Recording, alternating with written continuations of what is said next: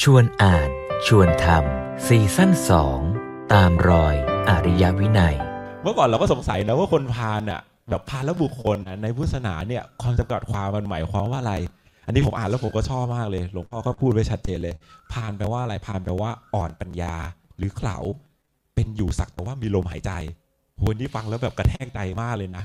คือแบบ มีชีวิตอยู่ไว้หายใจทิ้งไปวันๆอะนอนเล่นเฉยๆไม่ได้เลยเนี่ยทุกวันเออแบบโอ้โห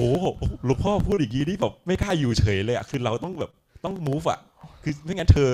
เธอคือมีหน้าที่คือเปลี่ยนก๊าซออกซิเจนเป็นคาร์บอนไดออกไซด์ไปวันๆแค่นั้นอะ จริงๆการเกิดขึ้นมาของมนุษย์คนหนึ่งมันมันมีชีวิตที่เอาตัวรอดโดยพื้นฐานใช่ไหม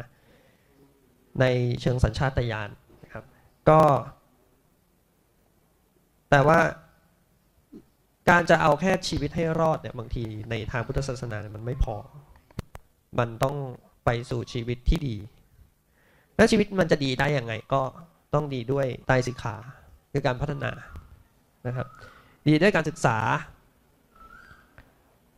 อันนี้ตัวการศึกษาเนี่ยมันคืออะไร ต้องจับหลักว่าตัวการศึกษามันคืออะไร มันก็คือการการที่ต้องพยายาม ต้องฝึกตนเอง รับรู้ประสบการณ์แล้วก็หาทางที่จะปฏิบัติต่อสิ่งแวดล้อมให้ดี หรือแก้ปัญหาให้ได้ อันเนี้ยจึงจัดเป็นการศึกษา แต่ถ้าเกิดไม่ทำตามนี้ หมายความว่า